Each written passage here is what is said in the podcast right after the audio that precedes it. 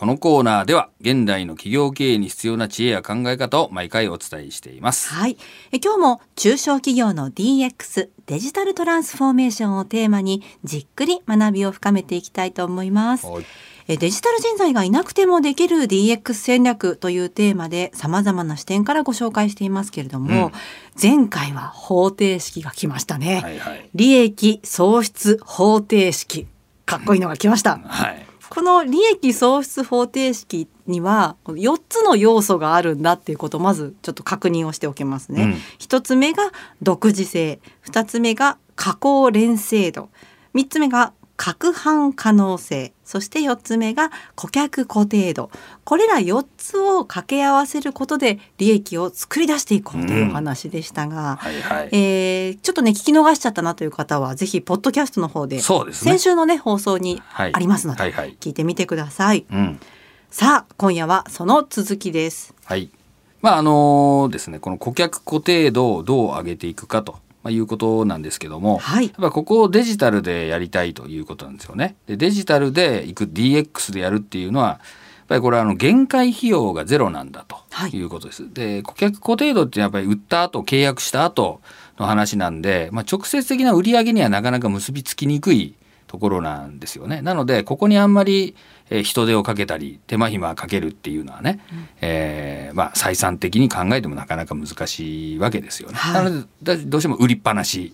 えー契約しっぱなしみたいに、えーなりがちなわけですね。そこに、えーデジタルの力を使ってですね限界費用がゼロなんで追加的にですねやってってもまあコストがですねこうずずっと増えていかないと。うんいうことですね。えーそれをやっていくんだということを、まあ、もう一回よくね、ご理解をいただいて、まあ、進めていく必要がありますね。うんまあ、もうそれをね伺うと、うんぜひデジタルでやっていきたいなというふうに思うわけですけれども、はいはいそのためには何から始めたらいいんでしょうか？まあ、あの、いろんなね、やり方があるんですけども、まあ、これらをこうまとめてですね、カスタマーサポートオートメーションとはい。いうふうにあの呼んでるんですけども、カスタマーサポートオートメーション。うん、まあそのまんまかいみたいな感じなんだけど、えーこれはまあ ICT というかね IoT とか AI とかいろんなテクノロジーデジタルツールがありますよね、はい。でこういうものを活用してですね販売したり契約した後のお客さんへのサポートもしくはサービス提供をですね、まあ、効率的に行ってえー顧客障害価値というね、こうライフタイムバリューと言われるやつですね。はいえーこれを高めてですね、リピートや紹介を促進して、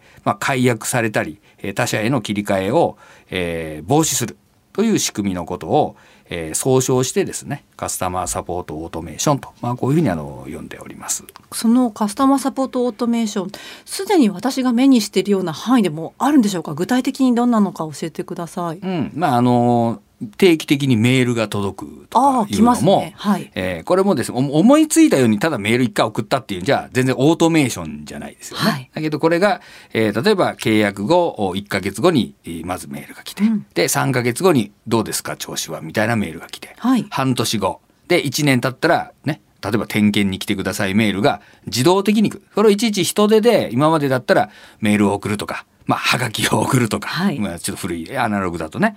やってたと思うんですけども、あの、ぱりそれ手間がかかってきますよね。えーで、で、送ったからっつって、じゃあ急に売り上げ上がるかっていうそういうもんじゃないわけだから、やっぱそれをですね、デジタルにしといたら、もう自動的にですね、そういうものがこう動いていくとうんいう形になりますよね。なので、あの、あんまり難しく考えずにですね、はいそういうこう、えー販売後、契約後のですね、フォロー体制を、まあ、決めて、ルール決めてええ、で、それを自動的に、えー処理が回っていくように、えーしていくと。まあ、いうふうにあの考えていけばね、いいんじゃないかなと思います。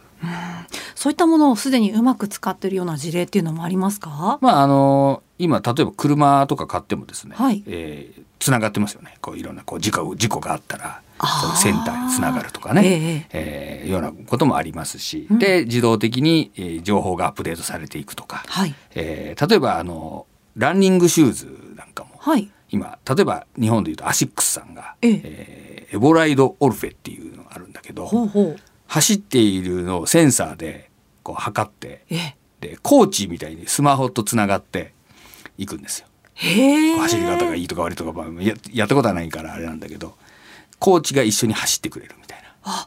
気になりますねそれ、うんそれはずっとつながっているわけなんですよねうん。えーみたいにその売ったもの今まで扱っていた自社の製品なり商品なりというものに、えーそういうこうお客さんとつながる仕組み、まあ、一番簡単なのはやっぱりこうスマホとかを途中にかましてやるのが一番簡単だと思うんだけど、まあ、そういうものを使ってですねつなげていくっていうのはね、まあ、それは結構いろいろありますよね。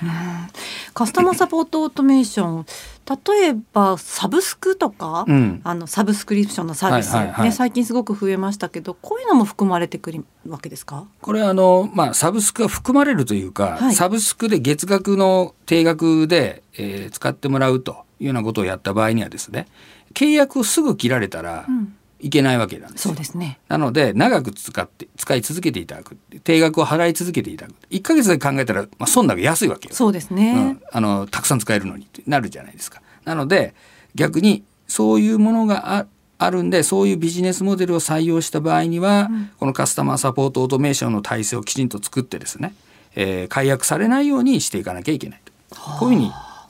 考えるべきなんだろうと思いますね。人が動くと固定費がかかる、はい、それをデジタルで何とかしようと。そうです。でこれはあの、えー、やる側っていうかサブスクリプションで、はい、あのサービスとかをこう提供する側から言うとですね今までだったら例えば物を一発売ったら一括でお金がもらえてたわけですね。すね。ところがサブスクにすると、えー、長期的にですね月額で低めにあの回収するっていうことになりますんで、えー、売り上げが立ちにくいっていうかね、うん、えー、ものなんですよね、はい、なのでやっぱりそこをよく考えておかないといけないしあのそこにいちいち手間暇かけてやっていくと、まあ、赤字の積み上がりがでかすぎてですねこんなことやってられんだろみたいな話になっちゃいますよね。そう、ねはい、そういうこう設計をするときには、えー、当然そのこの顧客固定度をいかに上げていくかというのは非常に重要になりますよね。早速始めてみたいというねリスナーの方もいらっしゃるかと思うんですけど、うん。はい、まず何から始めるのがおすすめでしょうか？まあ一番簡単なのがね、メまあメルマガの発行みたいなもんだと思うんだけど、はい、まあこれは顧客の対象にもよるんですけども個人客が多いような場合にはですね、ええ、やっぱりあの LINE の友達申請みたいなやつですね。ありますね。えー、ああいうのがあの一番お手軽というか、うん、まあ、多くの人が使ってますからね、まあ、そういうものがいいんじゃないかなと思います。でちょっと踏み込むと、まあ、ノーコードでですねスマホアプリなんかを使って、えー、ポイントを課金していくようなこととかですね、まあ、ちょっとしたプッシュ通知ができるような、えー、仕組みを作っていくと。えー、いうことですね。で法人相手の会社さんの場合にはですねおすすめはあの、えー、まあメルマガなんかもちろんやればいいと思うんですけども、はい、あの請求書の発行をですねえデジタルに載せ替えて、はい、で請求書ってのは例えば月に1回必ず送るもんですよね。ということは必ず月に1回お客さんがそれを見るっていうことになりますんで、えそこにですね、えいろんなご案内とか、えいうものを載せるような仕組みをを作っていくと。でそうすると、まあ、お客さんとコネクティッドにもなりますし、えー、自社で言えばですね請求書の発行業務これが一気に効率化されることになります。でお客さんの側もですね、まあ、最初はなんだ紙で送ってこいよとか思われるかもしれませんけどもあのやっぱりこうデジタルで送られてくると例えば在宅勤務とかしててもですね、えー、それ処理ができたりとかしますし、でこれからねあのインボイスが伝承法とかそういったようなものがあって、あってですね、まあ、そういうものに対応するのにもですね、えー、便利がいいんであの、まあ、この機会にですね今年はそういうねあの年なんで、えー、お客様にもですねこれからちょっとデジタルにしますよという形で切り替えると郵送料が減る、ま減りますよね。そういうものをですね、はい、あのコストが下がりますよね。うん、でこれをデジタルに置き換えていくというふうに考えると、まあ、今までかかってたコストを、えー、置き換える。もしくはそれより削減しながらデジタル化することで手間もが減って、うん、そしてお客様とコネクティッドな状態を作り出していくことができると。いうふうに考えると、えー、請求書のですねあの発行なんかをデジタル化するっていうのはまあ一つチャレンジしてみると面白いんじゃないかと思いますね。うん、この取り組みは別に後にする必要もないというか、うん、あのすぐやって良さそうですね。そうですね。ねまあ、あまりデメリットがないんじゃないそうですよね。はい、ぜひ今日をきっかけに、ラジオをきっかけに取り組んでいただければなと思います。はいえー、そしてうちの会社の場合はどうしたらいいですかとか、うん、具体的なところへの質問もね大歓迎ですのでぜひメッセージお寄せください、はい、カスタマーサポートオートメーションぜひ皆さんのところもすぐに始めてみてください。長尾和弘ラジオで経営塾ではビジネスを成功させるための経営戦略に関することやお店の経営や運営上のご相談働く人たちの日々の仕事の中での疑問や悩み事などについてコンサルタント歴30年を超える長尾さんが番組内でじっくりとコンサルティングいたします。相談投稿フォームをご活用ください。番組のホームページや過去の記事、ポッドキャストのページから入ることができます。また、メールの場合は、ka joqr.net、keiei.joqr.net です。番組のツイッターへのメッセージでもお送りいただけます。そして採用された方には、長尾和弘さんの著書、デジタル人材がいない中小企業のための DX 入門をプレゼントします。